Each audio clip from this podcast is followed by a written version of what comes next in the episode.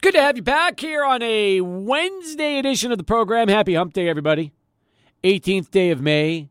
Happy birthday to Brian from downtown. Had a chance to see him earlier today. Had a good time. And uh, great conversation. He's good on the air when he calls in. He's even better when you have a chance to spend uh, an hour and a half with him. So that was a lot of fun today as uh, he's uh, home right now watching his beloved Dodgers. That's his birthday gift to get to two o'clock afternoon game as the Dodgers are uh, in the middle of what what you might imagine could be another you know potential high scoring affair with Arizona. A lot of day baseball today, by the way. Dodgers currently. Um, well, let me see here. Is it over or is it still going on? Nope, it's five two Dodgers. Top six. Walker Buehler on the mound. We do have some finals from earlier today. And uh, Colorado came back and beat the Giants. Big win for them. Uh, Braves losing at 11 to the Brewers. They blew a big lead also. So we'll talk a little baseball today with uh, Jay Jaffe and uh, Jeff Erickson on the program. We'll get Adrian's movie review sometime today. Good. I'm ready. You watch something today? Yes, I did. Yes, All I did. That's- hey, yeah, man, you're, you're in the show lineup. You are in the show lineup. Absolutely. Thank, goodness. Like there's ever any doubt. Made Come the on. cut. I made the cut. You did. You did. And then Hags will join us in a couple hours. By the way, I was wrong on the air yesterday. I said we're only going to be on until 5 today, 6 tomorrow. It's backwards. We're on until 6 today, 5 tomorrow. So just an hour tomorrow. By the way, we are going to work on getting Dawn Hearn on the program either tomorrow or Friday. She is uh, retiring after 34 years. What a run for Dawn.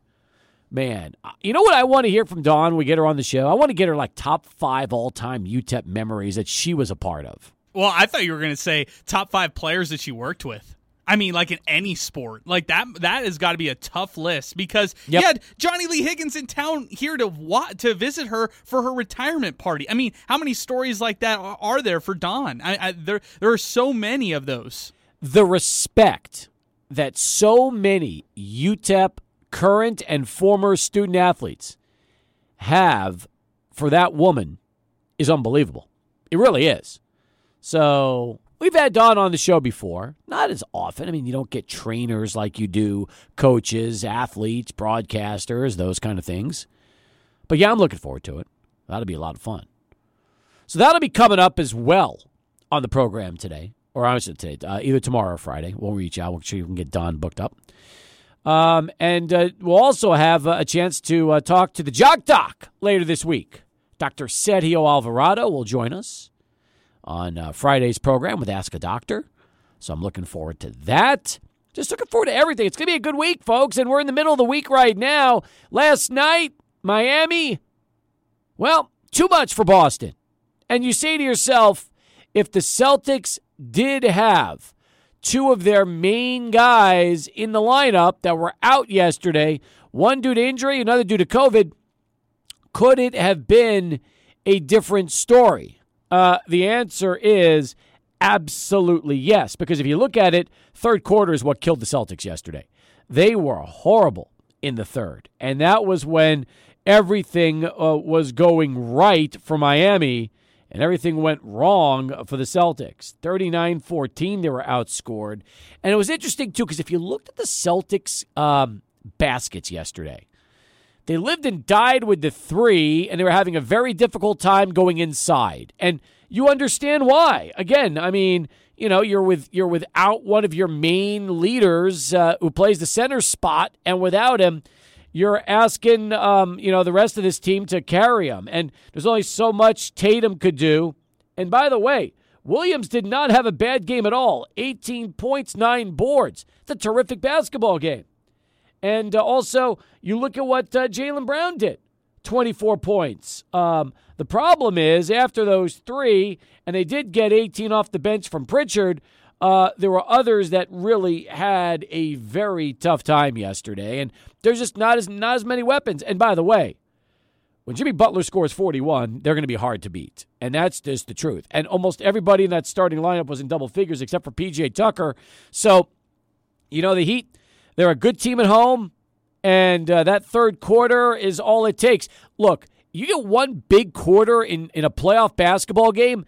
That's usually all she wrote. And that third quarter was such a dominant performance by Miami. Boston never had a chance after that. Yeah, I felt like yesterday was kind of like a tale of two halves. First half, I felt like Boston dominated. All the shots were falling. And then for the Heat, none of their shots were falling in the first half. So it completely flipped in the in the second half. Um, you can't really give any justification for the Celtics to score just thir- uh, 14 points in the third quarter. Yeah. That's terrible. And then, I mean, you know, you're talking about eight minutes into the third quarter. They only have four points scored uh, in, in the entire quarter. So it was just a frustrating third quarter for the Celtics. They couldn't climb out of it. Uh, Tatum, although he shot okay yesterday, he had seven turnovers, and that was very costly for the Celtics. Yep. They rely on Grant Williams to hit those outside jumpers, and yesterday he didn't attempt anything. He wasn't doing absolutely you know anything for the Celtics. When Aaron Nesmith is playing off the bench, that's when you know things are not good for the Celtics, and uh, they just couldn't get things going in the absence of Al Horford and Marcus Smart. It looks like Smart will be back tomorrow, they but it looks him. like uh, Al Horford won't be uh, back until Game Three. Williams only attempted five shots.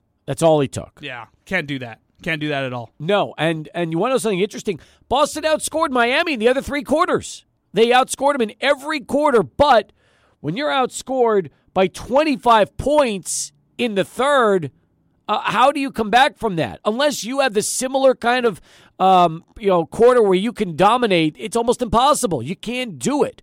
So Boston, yeah, they won the first, the second, and the fourth quarters, but hey, you get beat so badly like they did in the third in, in the in the Eastern Conference Finals you're not going to be able to come back. Again, and a lot of credit goes to Erik Spoelstra in the halftime adjustments. I like how they went to more of a attacking zone in the second half, uh, and instead of going one on one with all the guys going man to man, I liked going with that attacking zone because it allows your stars like Jimmy Butler uh, to leave the game with four steals. It allows guys off the bench like Victor Oladipo to make plays and, and get a pair of steals as well. Uh, the way that they were able to adjust defensively, get big shots from Gabe Vincent that's the recipe for Miami to to win some of these games, and it only takes three more uh, of these performances from Jimmy Butler in order for the Heat to advance in the playoffs. And one last thing, Steve, when I saw the stat yesterday that Erik Spoelstra is five and zero oh in Eastern Conference Final Series.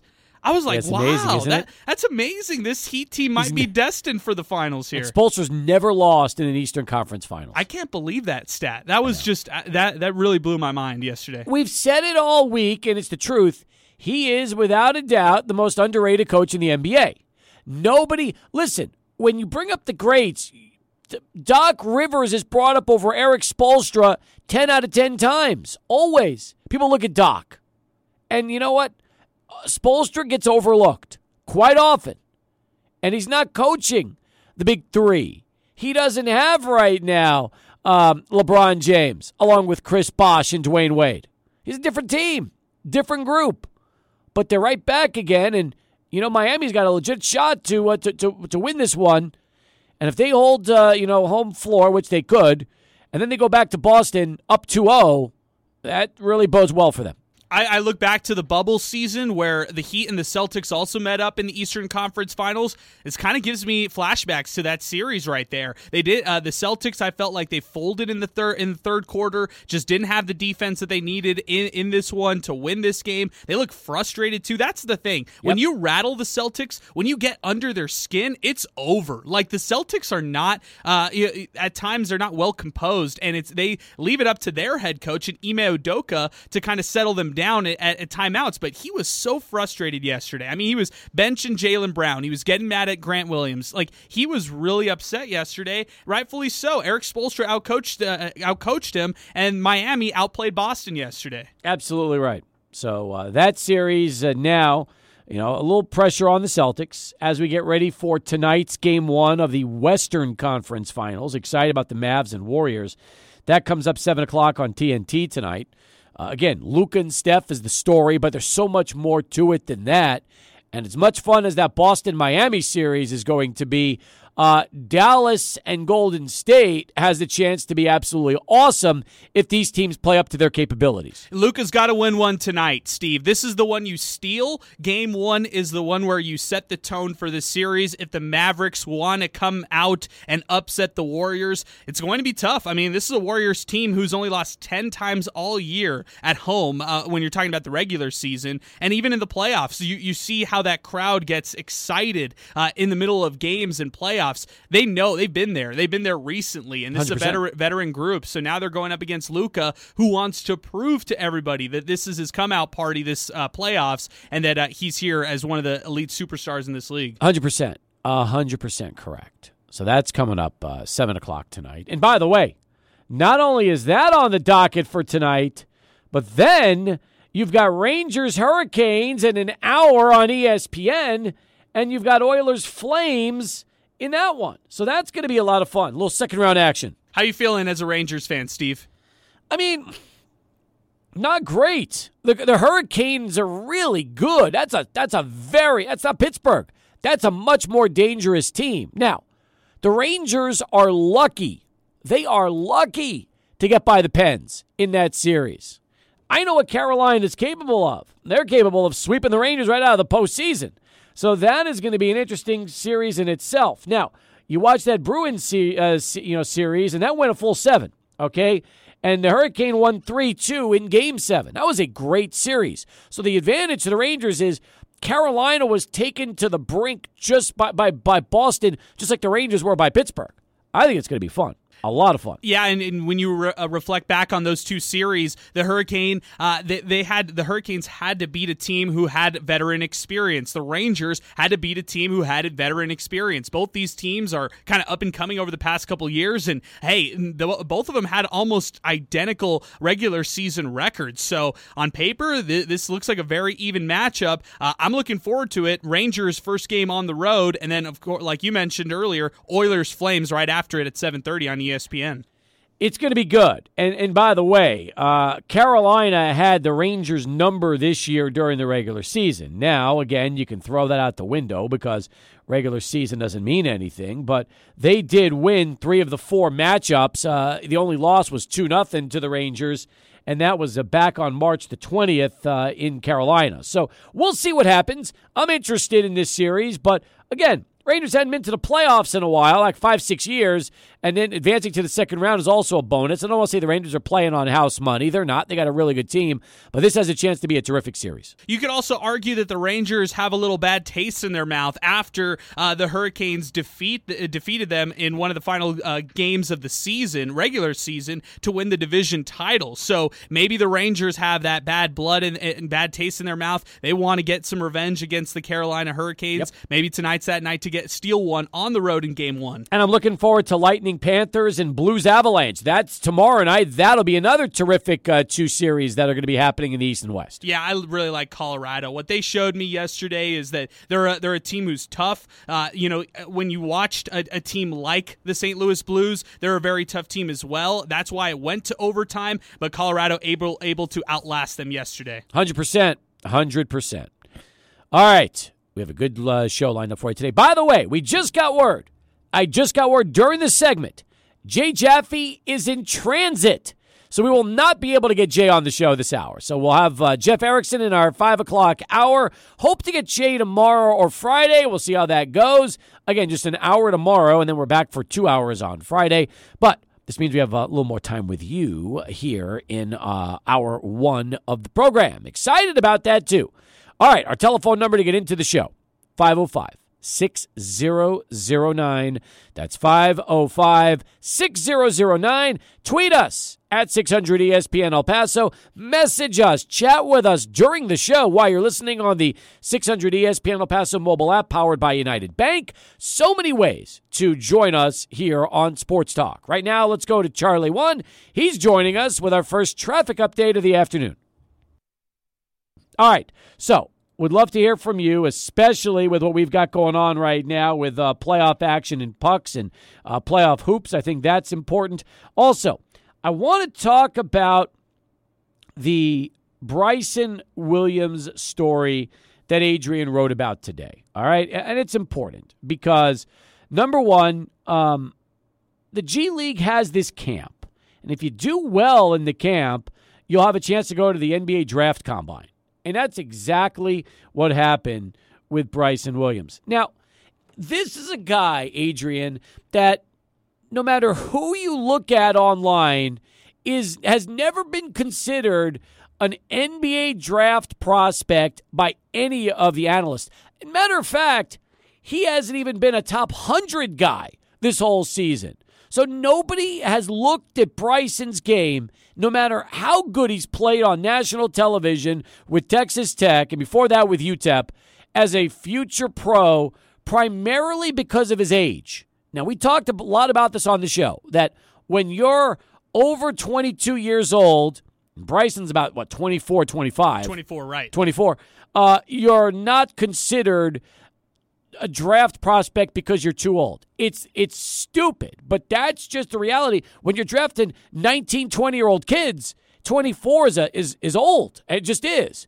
But you cannot deny the ability, the polish, and the way he handled the Big 12 this year and the tournament, and knowing that that can translate into uh, the NBA. So it's going to be fascinating to me, number one, to see if Bryson gets drafted. That's a big thing because he could very well, despite his age, I can't believe I'm saying it's about a 24 year old. so stupid, but it is.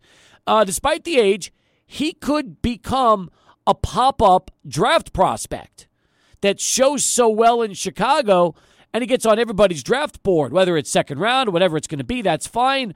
Or if he doesn't get drafted and all the draft analysts have the last laugh because they will probably tell you, well, he was never a top 100 prospect, so we never expected Bryson to get drafted, whether he goes to Chicago or not. He still is going to play Summer League ball, that's almost guaranteed, and have a shot to play uh, in training camp with an NBA team and try to make a roster that way. Where at worst he's playing in the G League. Best case scenario, he breaks uh, breaks in with an NBA team this year. Yeah, what he did this past week was very encouraging to Bryson Williams' draft stock, or even just stock to make a, a roster on an NBA team eventually. Uh, I liked what I saw from the film that we, you know, that we got a chance to see the little clips on social media that started circling about, um, you know, circulating about Bryson Williams. His shot making is there. He could score at all three levels. He could he could score inside. He could hit mid range jumpers, and he could hit three point shots. He needs to get a little bit better better when it comes to his ball handling. I worry about him a little bit defensively, and I think when teams look at his age at 24 years old, they probably think to themselves that, that he doesn't have the upside, and I disagree with that. I think that you could still get Bryson Williams from the age of 25 through 28 and get a ton of production from him, whether it's off the bench, whether it's in a G League format where he's scoring 30 a game, whatever it might be. I just think that Bryson Williams is built to play basketball. If it's here in America, if it's overseas, whatever it is, he's going to be playing professional basketball for for uh, you know the foreseeable future for a long time. I think Bryson's going to have a great career as a pro. I, I really do. And you're right, could be overseas. Um, it, it, could be um, you know in the G League. See, I don't think Bryson goes overseas, and I'll tell you why. I think that if he starts in the G League, he knows he's uh, you know a call up away if he plays well. And you posted that video of what he did in the G League camp when he dropped 23 points and was a leading scorer in that game. So we've all known Bryson can do it. I mean, how many times do you have to watch him on in, in every big college basketball game dominate? He made a living dominating Kansas, made a career out of it for crying out loud. Dominated them at UTEP when they played Kansas, and they dominated them this year at Texas Tech on a bunch of occasions. So we know what he can do against the best teams in college basketball. That's not even a question he will make his presence known. That's another thing, Steve. Every time he's on the floor, you know that he's on the floor because of his shot making abilities. And there are times when you can question his consistency. I think that's what we remember uh, of the you know the down games with Bryson Williams at UTEP. But you look at Anthony Tarke, you look at John Bohannon. Those two are in the NBA G League right now. And uh, for John Bohannon, he put up some really big numbers as a former minor uh, playing for the Boston Celtics G League affiliate. And why can't Bryson Williams do that with maybe some of the teams that are getting a chance to look at him over this week at the NBA Combine, or if it's a team who wants to take a chance on him draft night in the second round. Most of those second round guys don't see the floor within the first three years of their NBA careers anyway. So why not take a flyer on Bryson Williams and see what he can you know uh, develop and turn out to be? Oh, I'm with you on that one. And by the way, on Monday, Bryson scored 14 points. And then he had the camp high uh, by tying it with 23 points on Tuesday. Seven of eight from the field. Um, and 7 of 8 from the free throw line, two three pointers. And think about this there were seven players in this camp who earned an invite to the draft combine. He is one of seven that played in this. So that goes to show you he's a wild card. But we knew he'd be a wild card because Bryson Williams is probably the most, and I'll say this, of of anybody in the combine, he's probably the most polished player by far. You know, his game doesn't have a ton of growth because it's already there. It's the only downside to Bryson is that you'll say, well, he's too polished, meaning his game is so good, you wonder how much better will it be able to get at the NBA level. Most of the guys that are going to be drafted are kids. They're teenagers and their and their ceiling is through the roof because they're babies. Bryson is, you know, he's an average probably four or five years older than everybody else in the draft. So he's like Grandpa Bryson. But the truth is, his game is so good, you can't tell me that there's not an NBA team that could use it. But to put it in comparison, he's a year older than Luka. Think about that for a second, folks. That is a great analogy wow. of why teams are not necessarily looking at drafting Bryson Williams. He's a year older than Luka, and Luka's been in the league forever. Wow, you you uh, you got me there. I am I'm like dumbfounded at that right there. I just looked up, he's the same age as Jayson Tatum. So you can look at some of these guys who we feel like have been in the NBA for a while yep, now. Yep. And, uh, and, you know, Bryson Williams has held his own when it comes to better competition. I, I think it's just about, uh, you know, getting that opportunity. I wouldn't be surprised to see him in the G League this year, putting up good numbers and then being, uh, you know, given that 10 day contract to try to play in the NBA. It just also depends on the situation. You mm-hmm. want him to go maybe to an up and coming team or a, a, team on the rise who's always tries to give uh, opportunities to their young prospects. Uh, but that I guess that would be his best case scenario as far as landing spot. Pretty crazy though when you start to think about yeah, it. Really I can't is. believe that. I can't believe he's a year older than Luka. I know, but that just goes to show you what the NBA looks for in the draft and why Bryson's so different. Yeah, real quick, uh, I just realized that some of the company, those seven players that you mentioned who uh, went off from the elite camp, include uh, familiar names: Marcus Sasser from Houston, and then Kenny Lofton Jr. from ah, Louisiana Tech. Very interesting. Yeah, that's right. Good for Lofton. All right, and Kenny Lofton Jr. is probably twenty. That's true. Or yeah. nineteen, Still whatever younger. he is. Still yeah, younger. he's only second year this year. All right. 31 past, bottom of the hour. You want in on the show. 505 6009. We need to get Bryson on the program.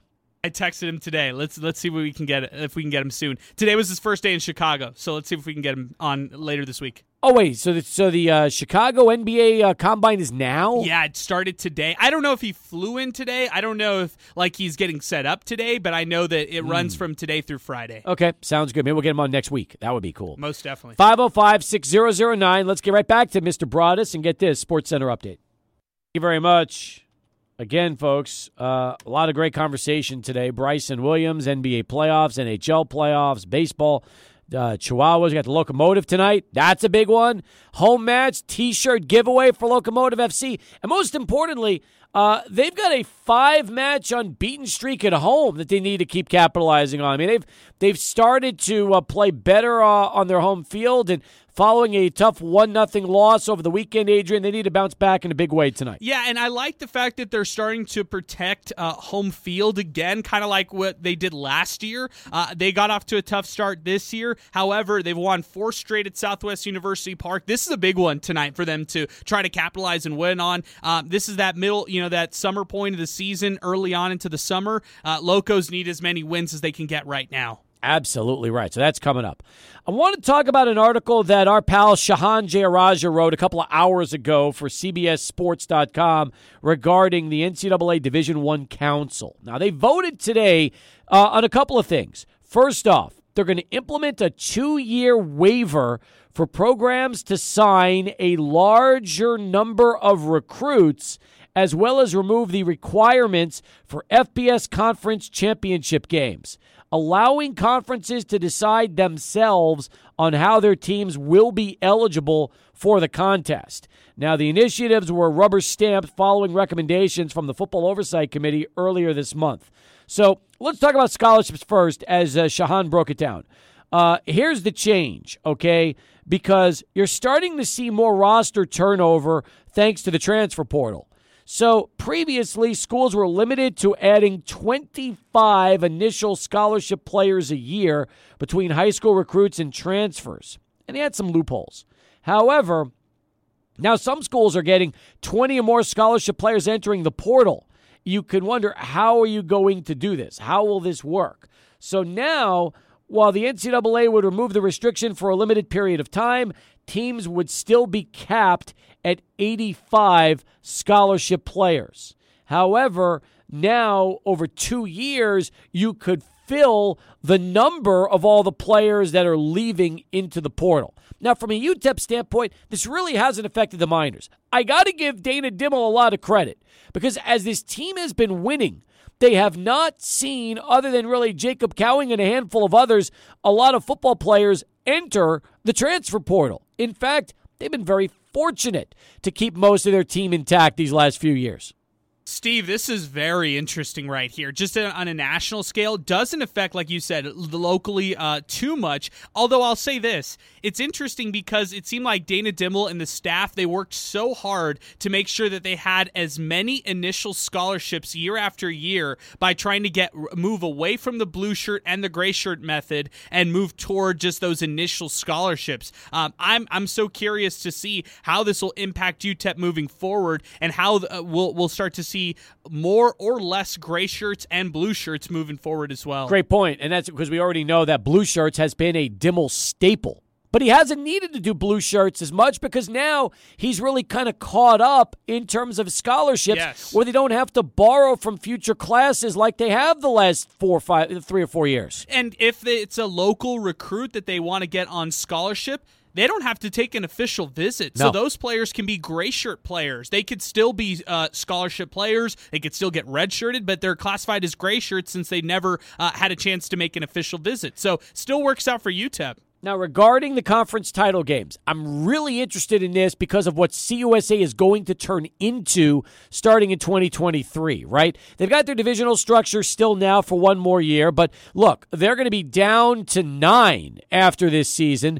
And then the question's going to be how do they handle that? Uh, it right? Are they down to nine or are they up to 11? What is it up to? I think, well, I, I don't know about football, but for I thought football. it was I thought it was 11 when it when the merger finally happens. Uh, but I'm not, 11? Too sure on on that. I All got right, that makes check. sense. But even if it's 11, that means they can only play. I mean, you have the ability to play eight conference games. So that would be that, you know, one school wouldn't play two teams, but they would play everybody else. Yeah, that, that sounds Wait a minute. They were, right. wait a minute. They were 14, right? Right. No, I'm wrong on this. They were 14.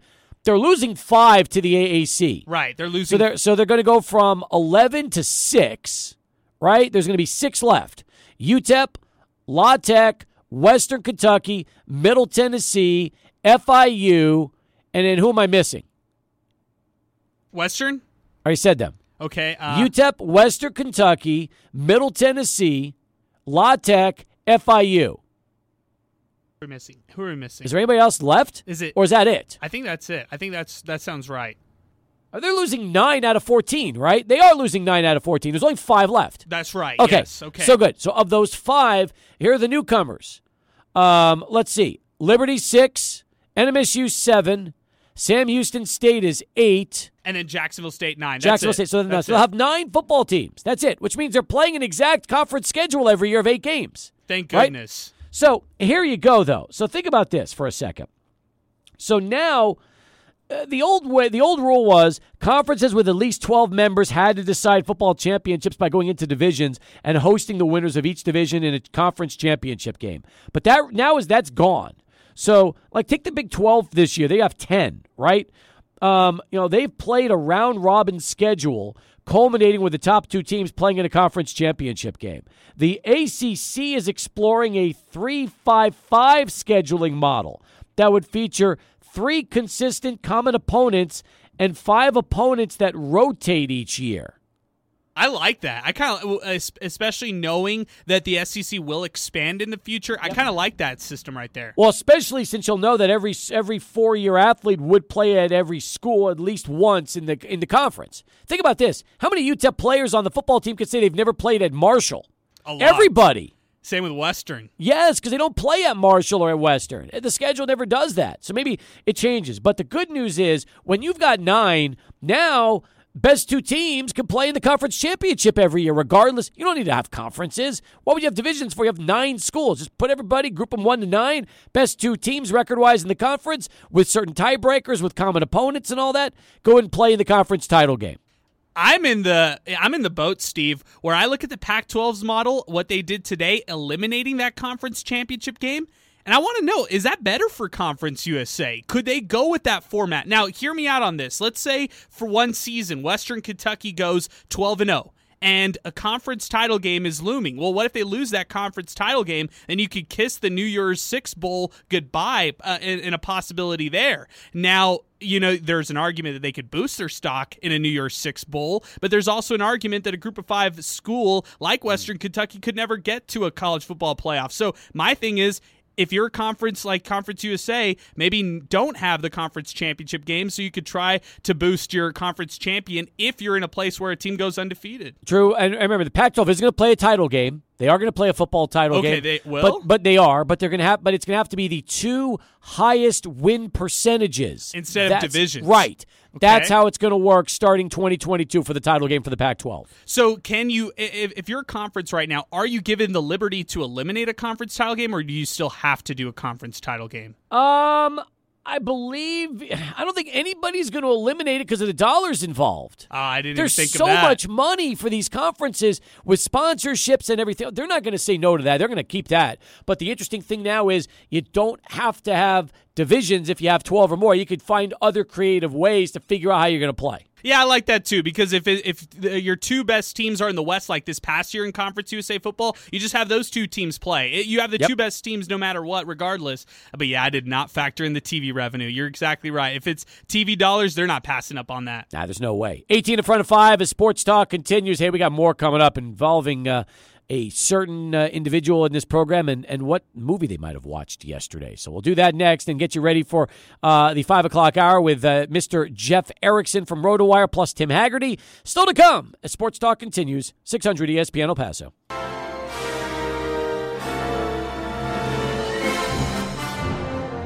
I feel like Adrian just gave us a little um, foreshadowing into what movie he watched last night. Maybe I'm wrong. I mean, it's not very often he plays the Bee Gees coming out of commercial breaks, so that kind of tells me a little something. But we'll find out since uh, it is time for Adrian's movie review. Nine in front of five. A sports talk continues. All right, Adrian, what'd you watch last night? Yeah, I, I watched. Uh, yeah, of course, Saturday Night Fever. Had to watch this one. Um, this is interesting because I had I've watched this musical probably fifty times. Uh, my my fiance starred in it at the UTEP Dinner Theater a couple years ago, and uh, now I got a chance to watch the full length feature. I prefer the musical, Steve. I'll be honest with you. Uh, Tony Manero escapes his boring life in Brooklyn and he goes to this local disco. Uh, Tony and his friends they also hang out at this bridge. And with Saturday Night Fever, you're talking disco. You're talking about uh, the nice pants that John Travolta's wearing, the the crazy suits and everything, and and it's just uh, you know it's a, a, lot of glam, a lot of 70s. I liked it. Um, the interesting part about this one is there was a ton of music. It yep. was definitely kind of like a drama musical. Sure. Um, he, now I talked about that bridge. So he ends up meeting this female dancer. I'm talking about Tony, and and her name is Stephanie. By the way, spoiler alert for anybody who hasn't seen Saturday Night Fever, turn off your radio if you haven't and you don't want a spoiler. But Stephanie turns him down initially. Then she agrees to be his dance partner for this huge contest that's going on later on. Um, you know, you you also have to talk about his friends like, well, first off, his brother, who's kind of like his friend as well, Frank Jr., who left the priesthood, uh, priesthood and now he's back with his family. Uh, he is now the black sheep of the family since he left the priesthood. You also have Bobby, who's another friend in their little crew. Uh, Bobby, uh, you know, uh, to his, um, I guess to his eyes, he unfortunately impregnated his girlfriend at the time, and he's been kind of in disarray over this whole thing.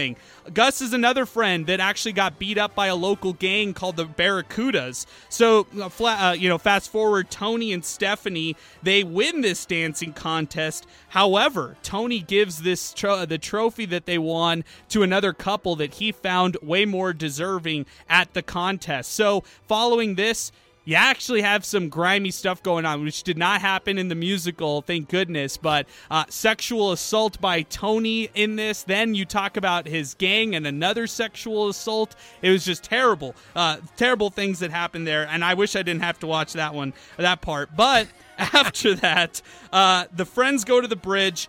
We talked about Bobby from earlier. Well, he's still feeling down, but actually now he's feeling a little reckless. So they play at this bridge, and unfortunately for Bobby, he slips, he falls, and he dies. Uh, Steve, this this leads Tony to have kind of this change of mind mindset at the end of the movie. So he goes on the su- on the subway. He dri- he gets all the way to Stephanie's apartment, and then he apologizes and he he basically begs for them back, and the two rekindle their relationship and it's a nicer story when when it's all said and done. So Saturday Night Fever, you can watch it on Hulu.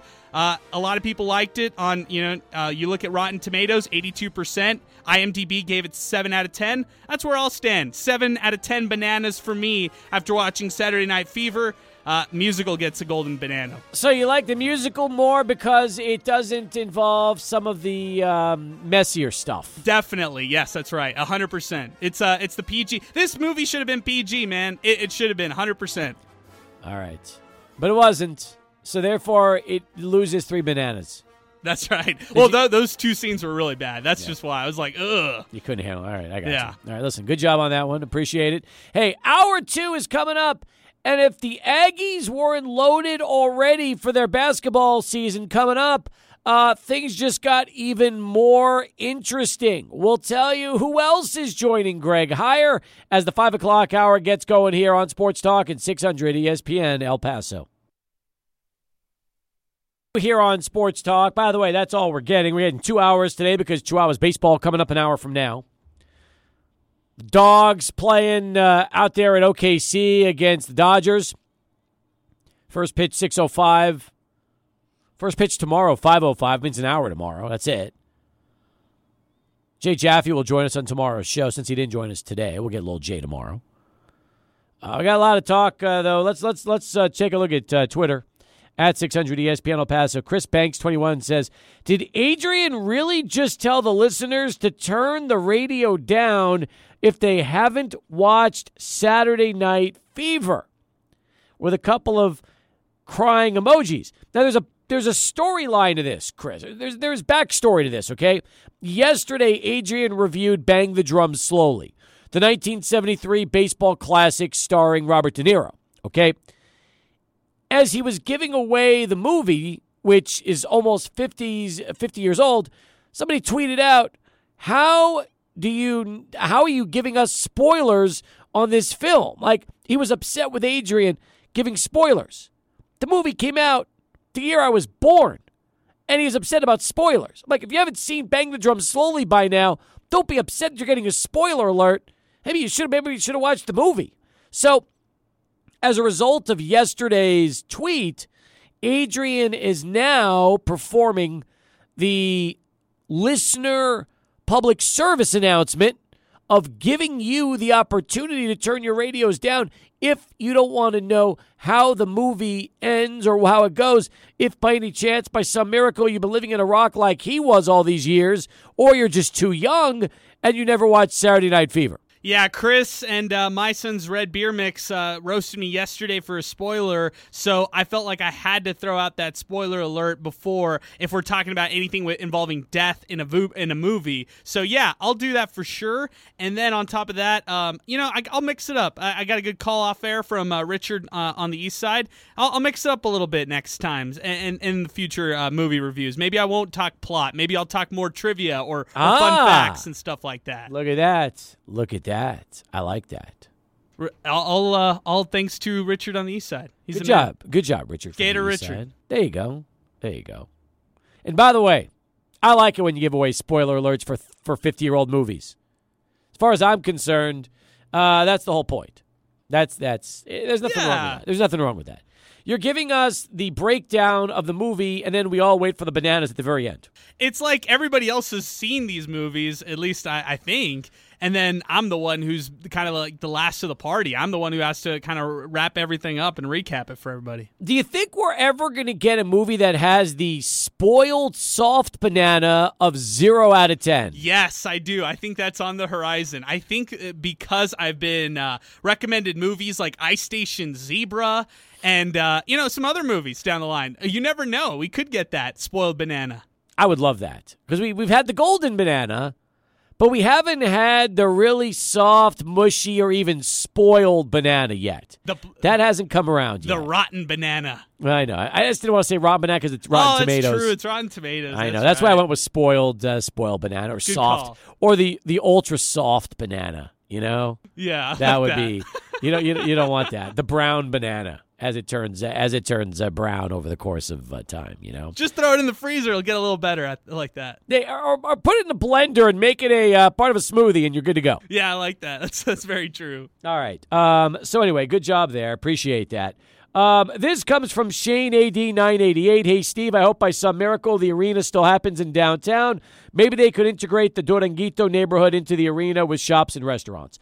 Uh, I put a story up on the website yesterday, but I have not really uh, promoted it yet, which I'm going to do in Twitter here in a little bit. Um, this, the, the gist of it is this: for the second time in 10 years, the city of El Paso has a feasibility study about the uh, proposed, you know, downtown arena or what it's officially called, the Multi-Purpose Performing Arts and Entertainment Center. Okay, the MPC, and they will decide by when the report is due in, in January of next year what happens next. And the article essentially is it's dead. Don't even think anymore about a downtown arena. It's not happening. It's not happening the way you envisioned it. It's never going to happen unless it gets built with privately funded dollars. But the 180 million that was passed in 2012, if you wanted a 180 million dollar uh, state of the art arena, it would hold about four or five thousand people. I mean, you're not getting a 15,000 seat arena or whatever you want for that dollar price. It's just not happening. I think Austin's arena now is close to 400 million, Adrian. They started at 300 million when they broke ground in late 2019, about three months before COVID really hit. And that's just getting finished now, two and a half years later, as a result of COVID and the rising costs of what these uh, projects are now worth. So my my point is is that you know we've we've talked about you know all these years and the delays and the the millions that the city spent in legal fights with Max Grossman and all this and all that with Duranguito. Maybe it's maybe uh, when we look back on this, people are going to think that hey, Grossman saved the city. You know, tons of uh, tons of millions in, in losses that would have happened had they built this thing because you probably would never have had the anchor tenant that really would have satisfied the way you've got the Chihuahuas for Southwest University Park. You're never going to have an anchor tenant playing 72 nights a year plus the soccer team. That's that that would never happen. So, you know, you combine those, you're getting almost 100 dates a year at Southwest University Park. Here, you'd be lucky if you had 30. So, you could put concerts in and all that, but ultimately, um, my prediction, and I put this in the article, what I think will end up happening is you will probably see that money either uh, credited back to the city, which wouldn't be a bad thing. You know, you save the city 180 million dollars, I'd be fine with that. Or you might end up seeing the convention center getting the renovation that it so richly deserves because that building is archaic. And let's be honest, when you walk in there, you feel like you're in a time machine back to the 70s and 80s anyway, which isn't a bad thing. But for the purpose of this particular facility, maybe that gets the $180 million renovation, and the convention center becomes one of the top uh, convention venues uh, in the western portion of the United States. That would not be a bad thing if it ends up happening like that. Yeah, because you could generate a lot of revenue in that, and it doesn't have to be just sports, and it doesn't have to just be concerts or entertainment things like that. So that's encouraging right there. Uh, I cited some high school uh, numbers yesterday as far as stadiums and prices go. Uh, I'll give you two uh, that at least jump off the page for me. Um, outside of, in the Houston area right now, there are five stadiums that cost at least forty million to build. Now here's a local one. So okay, that's East Texas. I get it. Let's let's do something local. Uh, according to Colin Deaver, our friend from KTSM, the SAC two. This is the Socorro uh, the uh, the athletic center out there, the complex that's going to be built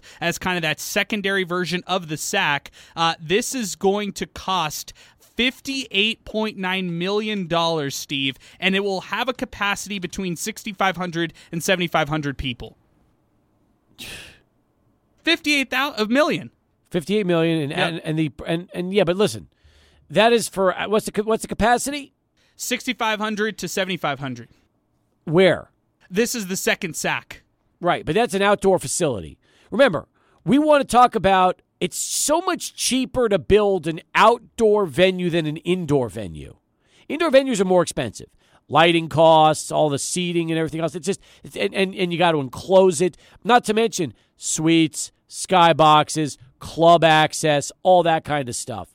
You know, when we were originally talking about this a few years ago, we said, "Hey, for 180 million, they could have a really nice soccer-specific stadium for the locomotive that they could make a multi-purpose center." But it doesn't qualify because it's outdoor, not indoor. It's different. It would have to get back on the ballot, voted through, and all that.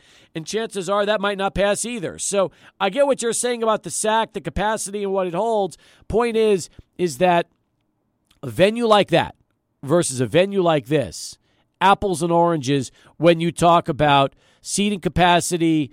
Um, you know, one is enclosed, what what it entails, and not only that, how are you going to get to it? That's the better question. How, you know, you can't get to downtown through 375 anymore. They've sealed off those exits. So, how would you even access it? That's a really uh, that's another good point right there. And, and, with the reference to the SAC, it was more about just building costs and how that has really skyrocketed over the past couple years. Which uh, you know, when we're talking about an indoor arena like this, it just doesn't make sense. Like financially, that that money that was passed years ago uh, doesn't isn't the same kind of money nowadays in 2022. And like you said, proximity, you know, location. Where's it going to be even placed in downtown El Paso? Uh, it, it, would be too, you know a lot. People complain about downtown traffic and parking right now. Uh, you throw something like that there, I'm not sure what what people would be saying after that. I'm with you on that one. I'm with you. So anyway, I, I just don't. I, I, don't see this happening. I mean, it's it's not coming. It's not happening. At least, as I'm putting though in the uh, in the story, not with publicly funded dollars. Private uh, private money, I could see it, but I don't know if the private if the private uh, sector wants to spend. I mean, that's who in, the, their right mind would spend three to four hundred million dollars right now for a downtown arena? No, no one. No, not right now. Uh, not after what the, this this city has experienced after COVID. No way. I, I, you can't justify that to me, Steve. Me neither. Me neither. So. All right, 13 past as we continue. 505 6009, our telephone number, as we uh, roll along on the program here tonight and uh, get you ready for a little Chihuahuas baseball. Um, we talked about the Eastern Conference series to begin the program. Touched on the West a little bit. We really spent a lot yesterday. We had two guests on the NBA Eastern and Western Conference Finals. If you missed yesterday's show, was terrific. Um, and, and, you know, we, we we really had David DeFore, and then we also had uh, Kurt Heelan on to talk about it. Are you more excited about the Dallas Golden State series than the Miami Boston series? Yes, I am. I, I, I just prefer the Western Conference. Me personally, I like Luka. I like uh, uh, Steph Curry. I think you have nice superstars in that series, and uh, I, I just think it's there's a lot of storylines with that. The the West is real deep next year with a lot of guys who were injured this year coming back next year. So yeah, I want to see who comes out this year. Who who's able to escape the West uh, between uh, you know the Mavs and the, and Golden State. Absolutely. So, anyway, that's going to be a lot of fun. Now, speaking of fun, if you're an Aggies basketball fan, this upcoming season is going to be a lot of fun. I know you, uh, you're replacing uh, one of the great coaches in the history of the program in Chris Jans with Greg Heiar, but holy smokes, have they loaded up on this roster. Today, today, we found out that they landed LSU transfer Xavier Pinson. Here's a guy that's got over a thousand career points in the SEC, four years of experience. Pinson's going to be running the show at the guard spot now for the Aggies. The roster was loaded to begin with. Adrian, now it's borderline sick what uh, Heiar's going to have to work with. Now, with all the talent comes egos, playing time, and and trying to figure out how he's going to balance this. And I don't know. I mean, that was what Jans was brilliant at. Jans just always knew how to get every ego to buy in together for the common good. That's going to be the question because on paper, Heiar's got a team that's got more talent than he knows what to do with. How will he handle? Now, with Pinson, who just came on board, and everybody else, that's going to be the big question mark. Yeah, Xavier Pinson, what a grab right here for New Mexico State. This is a an absolute splash transfer that they ended up getting. Now, people questioned yesterday when Jordan Ivy Curry uh, said that he, you know, is going to Pacific instead of going to New Mexico State. People were even throwing some uh, red flags and saying, "What's going on here? How, how did he decommit?" Well, now you kind of see why uh, his spot was taken by somebody who is uh, maybe one of the best uh, point guards available at this point right now in the transfer portal process. Uh, one other thing to mention he comes from Simeon Academy out of uh, uh, Chicago. You wonder if Evan Gilyard, who's a former Miner and a former Aggie, who also played at Simeon, if he had to do with anything as far as Pinson coming to New Mexico State. Possibly, I could see that. You wonder, and I'm sure those two have played together over the years. That makes a lot of sense too. So about the same age. So uh, that's a big one, though. Xavier Pinson to the Aggies. Uh, what was already a loaded team just got even better, which is crazy. And you're right, they've upgraded. They've upgraded from Jordan Ivy Curry, which is hard to believe. All right, uh, I'm sure we'll be talking to Greg Heiar more about his team and how he's going to juggle it all together in the upcoming days and weeks here on Sports Talk. First, though, 17 past as uh, we continue. Let's go to Charlie 1 for traffic. Then we'll come back. Little fantasy talk with Jeff Erickson. Our weekly chat is next on 600 ESPN El Paso. Welcome back. 21 past the hour as we continue here on Sports Talk. Chihuahuas baseball about 40 minutes from now. But first, I want to uh, jump out to the phone lines and Welcome in one of our favorites. Talks fantasy sports with us every week on the program from rotowire.com, your one stop shop for fantasy sports. He is Mr. Jeff Erickson. Jeff, welcome back. Good to have you on the program. Hey, thanks, Steve. How's it going? Good, good. How are you? I'm well. Uh, hey, I'm excited about the start of the PGA tomorrow. I mean, uh, second major of the year, great field, great course. Uh, just pumped to get going on that. By the way, I played golf for the first time in over two years on Monday, and uh, man, Jeff, I I missed it so much. Now I know why I love golf, but uh, ultimately, maybe it's even more fun when I don't get to play it because you know when you could show up without even hitting a ball on the driving range and and and and just hit that perfect drive that right in the middle of the fairway and Oh, it's what a great feeling. You know, it, it really is. Uh, it, it is such a great sport when things are going right. It is. It really is. Uh, all it takes is like one good hole, even one good shot sometimes to get that bug. And you're like, oh, I remember I can do that. That's fun. And then it's also super frustrating. It's like, why don't I do that more often? But uh, yeah, uh, it, playing playing golf is something I, you know. I'm going to be able to do forever too, or nearly forever. So uh, that's that's one of the other cool things. What do you like most? What's your? Are you better in the short game or your long game? Um, I'd, it it varies. I mean, I think nothing's better than just smoking a good drive. But you yep. know, even even if by your own standards, right? You know, I'm not I'm not a huge hitter, but if I hit one two thirty, two forty in the fairway, hey, that's a that's a good day. You know, and that, you know, you put a couple shots together. That's where it really feels good. I like sticking a green. I think more than anything else. Yeah, that's a blast when you can do that. Adrian, what about you? What what is the most satisfying thing for you on the golf course since you've only been playing for about a year? Ah, uh, when you have a beautiful, like nice chip, or if you're if you're going out and, and you just have something that lands and sticks onto the green and actually rolls in. That's the best feeling to me. Have you had one of those so yes, far? Yes, yeah, I've had like three. Have Luckily, you really? It's all luck. It's all luck. And El Paso, very favorable greens at times. It's dry, so you're, yeah. you're going with some favorable bounces at times. But yeah, I've had three. Have you come close to a hole in one? Yes. Yeah. Ooh, that's yeah. nice. Uh, how many holes in one for you over the course of your lifetime, Jeff? One, just one. Uh, but hey, I, I have friends that are better golfers than I that have not had a hole in one. So. Uh, you know, take it for what it's worth, you know. And the funny thing is, I didn't even get to see it go in the hole. It was like one of those where the, the cup itself was a little blind. Uh, but I knew I hit it where I wanted to and walked up, and there it was. So that's a beautiful cool. thing. That is a beautiful thing. All right, um, let's start talking fantasy uh, sports. We'll start talking some fantasy baseball uh, here on Sports Talk. Um, your team, the Cincinnati Reds, uh, they're better as of late, but they're still a terrible team. And uh, they've got a guy that's one of the hottest pickup names in the entire waiver wire in Brandon Drury, a guy that seems like he's been around forever, but he's just he's getting an opportunity and he's making the most of it this year in Cincinnati. Yeah, uh, he's since cooled off a little bit since everybody started picking him up, but. Uh, the thing about Drury is he's had more barrels this year than he had all of last season already. So, uh, and yes, playing regularly tends to help that, and I think you know he'll get that opportunity. Jonathan India is going to be at least another week. Even when he comes back, though, there's plenty of room for him to play. The tricky part is if they ever decide to move uh, John, uh, Tyler Stephenson out from behind the plate, that's when uh, playing time might get a little bit sparse because that's going to take away either first base or DH.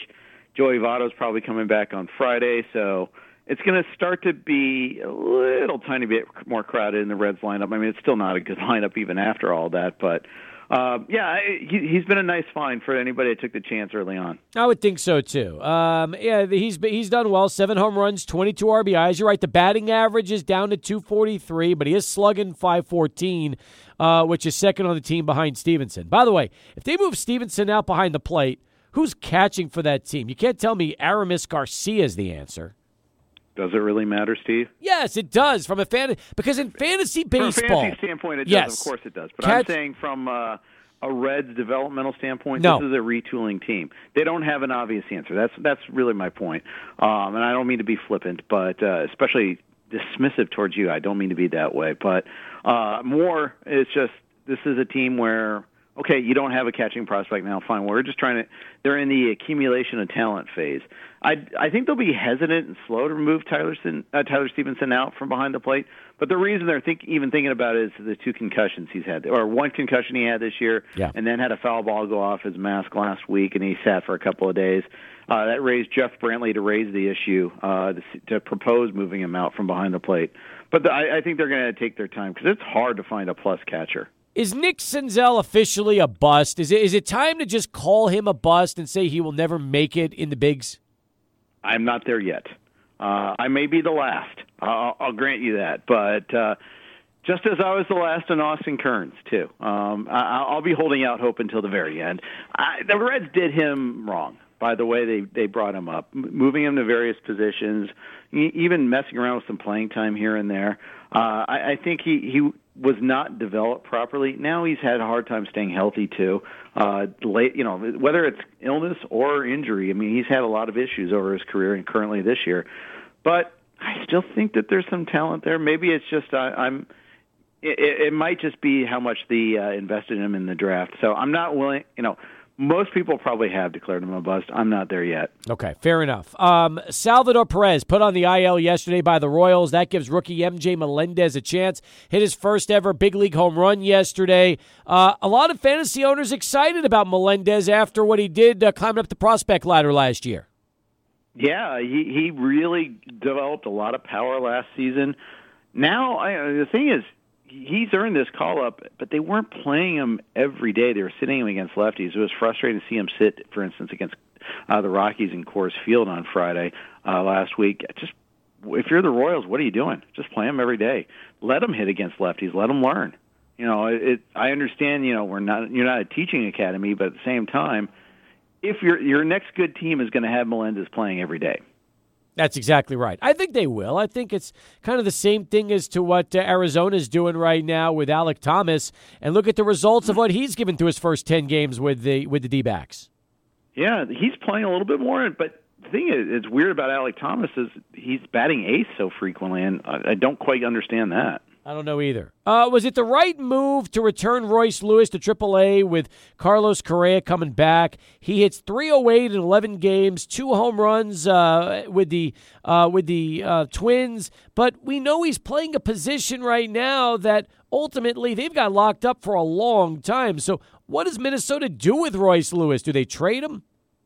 No, um, everything I've read is that they're they're having him play third base uh, other positions, but mostly third base, just so he can play there when he comes back in a couple weeks. This is a short term thing. It's for once the work on his defense is actually working on his defense. Okay. But um, it's good to see guys that you know have been highly regarded prospects get their first cup of coffee and perform well instead of struggling and get sent back down because they couldn't uh, they couldn't figure it out at least in their first shot. Absolutely, and Lewis, Lewis looks great. Teammate Jose Miranda, not so much. Alex Kirilloff, not so much. So, you know, it can go both ways on that one. They're on the, even in the same organization. But yeah, he'll come back soon. We could also put the same thing in Seattle with uh, what we've seen, unfortunately, from uh, Kelenic, who has uh, really struggled as after being considered one of the top prospects in all of baseball a couple years ago. Yep, uh, agreed. And uh, you know, it's going to be a while, I think, for him. You know, it may, maybe he tears it up in AAA right away, and you know, they've they've it's a simple switch, but it doesn't feel like it's simple after this is the second time he's done this. You know, yep. we last September he showed some signs of turning around. I bought into it. I have him on a couple of rosters or had him uh, as a case maybe non-keeper leagues, but I don't think you can afford to hold him right now unless you're in a keeper league or in a league of a uh, pretty decent amount of depth. More with uh, Mr. Erickson as we continue here on Sports Talk. If you've got a question for us, tweet us now. 600 ESPN El Paso on Twitter as we send it back to Adrian and get this bottom of the hour Sports Center update. it again, Adrian. The Rangers are giving me some excitement right now. I got to temper my enthusiasm as a long suffering Ranger fan and realize the first period of a seven game series with Carolina, but it's always nice when you strike first like that. They were dead, uh, according to you, just a week ago. Steve, they were look at, dead. Look at this, the Undertaker. They've, they've come back. That's what happens. That listen, when you follow Ranger hockey, Jeff, this is what happens. I mean, I, I was expecting them to lose in overtime to Pittsburgh in Game Seven. Didn't think they'd come back and win uh, that one, and coming back from three one down, it, it, shows that they got a little life right now in this uh, postseason. Yeah, they do. Uh, that was a that was a great game seven. I'm in a side bet with a buddy of mine, and I picked the, picked the Pens. I'm sorry to do that. I should have known you're a Rangers fan. I would have done so otherwise. But still, maybe a little salty over Jacob Trouba's elbow issues there. But yep. uh, uh um, been a great first. It was a great first round of the playoffs. Saw a lot of uh, great series last night. You saw Colorado and St. Louis. I mean, thirteen to nothing in shots in overtime. I, I'm a Red Wings fan actually, and I so I kind of hate Colorado, but uh, I hate the older, the previous version of Colorado. I mean, it's not like Claude Lemieux's coming through that locker room door to, for me to hate on, but nonetheless, it's hard to get past that organizational bias a little bit sometimes. No, you're right. And then, of course, the Lightning win four one yesterday, beat the Panthers after what uh, how they got by, uh, you know, Toronto, despite being down three games to two and being on the brink of elimination a couple of times. They survived. I'm impressed with the Avalanche. The Avalanche made it look so easy in the first round. This team, it, it's almost like they're they're scoring too quickly at times. Yeah, they're they're the best. They're the class of the playoffs. They're they were the obvious first pick in our draft uh, that we did. Uh, me and my buddy. Um, I lost out and didn't get the first pick. So uh, yeah, uh, but you know what? I don't have to pick a team that I hate, so I got that going for me, which there is you nice. Go. But there you go. Uh, yeah, it's been it's been a fun playoffs, and Colorado looks like to be the class so far. So let's talk injuries in baseball. Start off with Clayton Kershaw. I don't even know what an SI, an SI joint is, and especially when I try to pronounce uh, what is it, sacroiliac. I'm just that is not. I'm not a medical specialist. I couldn't tell you. Uh, my question is, how serious could that be for Kershaw? So I had Stefania Bell from ESPN, a licensed physical therapist. Uh, you know, our injury go-to expert, and she's not surprised at all. This is going to take multiple weeks. When it happened, she was kind of calling that. So. Uh, it, you know, it, it's still waiting for the effects of the epidural to kick in. Uh, not a good sign there. He's going to be out for a little bit there. Uh, I don't I don't know a ton of detail about the injury, but uh, it you know it, it affects him in his stride, and yep. you know it, it's the you know you know at, at first I was like, oh, SI joint. That's got to be like something in the shoulder or elbow. No, it's the hip, and it's his lead hip as a Met fan, I'm worried about Taylor McGill, uh, Tylor Megill because uh, yep. his looks worse than originally expected. He was off to such a great start, and now finding out that he's got a shoulder in- injury, which uh, I guess is biceps tendonitis, and it seems like Megill's not coming back anytime soon. No, and you know it. Megill and Jesus Luzardo both introduce a topic that you know conundrum that we have to face sometimes. Uh, there's a pretty high correlation between gains in velocity and gains in performance, but also a pretty high correlation in gains in velocity and likelihood of injury yep. uh, for pitchers. And you know, it's a, that fine line. You know, they must that they have to stride. You almost want to hope that you don't find pitchers that are overhauling everything in the off season there.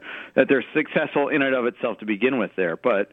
Uh, yeah, I, I I wouldn't count a whole lot on Megill anytime soon. Same Luzardo even more so because it's the forearm.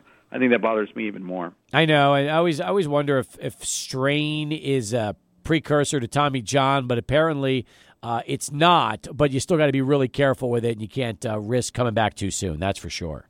Um, exactly. Jake Odorizzi. It looked awful. It looked like uh, when he went to try to cover first, that it was going to be uh, that he that he ripped his Achilles. But we find out it's his ankle. It's not as bad. And I guess good news for Astros fans because Odorizzi's been pitching well as of late. He has, um, and you know it, it's that is encouraging for sure. Uh, you know he'll probably be out for a while still, uh, so we'll watch to see that. I think they've already put him on the IL, but uh, they already had six starters, so you know, although they're kind of, you know, Jose Urquidy got knocked around yesterday. Garcia's already down 5 1 the Red Sox. I think some of this is resurgence Red Sox roster. But uh, at the same time, um, yeah, it, it's going to put a little test on the, the Astros' depth uh, that, that they're not as deep as they've been in the past, with McCullers also out. Very true. All right. Um, let's talk a little bit about what's up at the website right now at rotowire.com. Um, I was talking about the fantasy baseball injury report. It's good information. Definitely something you want to keep an eye on. What are some of the other stories you want to profile for our listeners this week, Jeff? You know, uh, it's right now. It's just this is the time where we're just getting through it. You know, you, you're starting to see some corrections. You're starting to see, okay, now, you know, we we've seen we've gotten by so far. Now some of like the negative starts are starting to get better. Uh, some of the negative starters are starting to get better. Some of the uh, hot starters are, uh, you know, catching up. I'd say Corbin Young's uh, barrel rates guy is a uh, uh, barrel rates article is pretty interesting. Uh, Eric Halterman with his MLB barometer is always solid. Uh, and even retired scout Bernie Pleskoff, check him out. He also is on my XM show every Monday, but he writes for us as well, and he talks about some of the NL position players he's really interested in building around. I also want to let our our uh, our listeners. I was going to say readers, and I'm like, wait a minute, that's the wrong uh, wrong wrong stuff. Right. Our, our, listeners know, although they do read our websites, that's true. That's true. So they read the websites, but I want to let them know about what you've got on your football section for the schedule release. You've got uh, great stuff on odds, picks, predictions. You've got best matchups, most anticipated games. Really, really good stuff on the NFL section. Not to mention uh, Alan Seslowsky's video uh, warning uh, people about certain rookies to grab that might hurt them in the long run. Yeah, and Alan coordinates a lot of our video work. So when you see me do a video, it's usually Alan and I working together. So Alan's been doing all sorts of great work. I'm glad you pointed him out. And we're actually doing a five round rookie only draft right now that'll be live on the site shortly. Good to hear. And by the way, bad news. This came out uh, 10 minutes ago. Dan Hayes reporting that Chris Paddack just had season ending Tommy John surgery for the Twins. Yeah, when they put him on the 60 man, uh, 60 day DL, you know that was a, that was your sign right there. That is probably bad news. Yeah, don't like seeing it. Um, tough break for him because he was getting a new start a new location. It's yep. not working out. And especially since, if you remember, when he was traded as a minor leaguer from uh, from the Marlins to the Padres, he got hurt almost immediately uh, after that trade in A ball and had Tommy John. Came all the way back, came up to the big leagues, was great as a rookie. So this is now the second time in Paddack's career he's had to deal with Tommy John surgery. Yeah, it's that's rough. Rare. It's rare to see a, a, a two timer like that. It, it, you can come back from it, but the odds are increasingly against him. Great job as always, Jeff. Appreciate the conversation. We'll talk to you again right back here next Wednesday. You bet. Thank you, Steve. You got it. He's Jeff Erickson, folks. Follow him on Twitter at Jeff underscore Erickson. Check out all his great work at rotowire.com. 20 in front of six. Hags is next from um, Oklahoma City and Bricktown. We'll get you out to the ballpark in just a moment. Sports Talk continues. 600 ESPN, El Paso.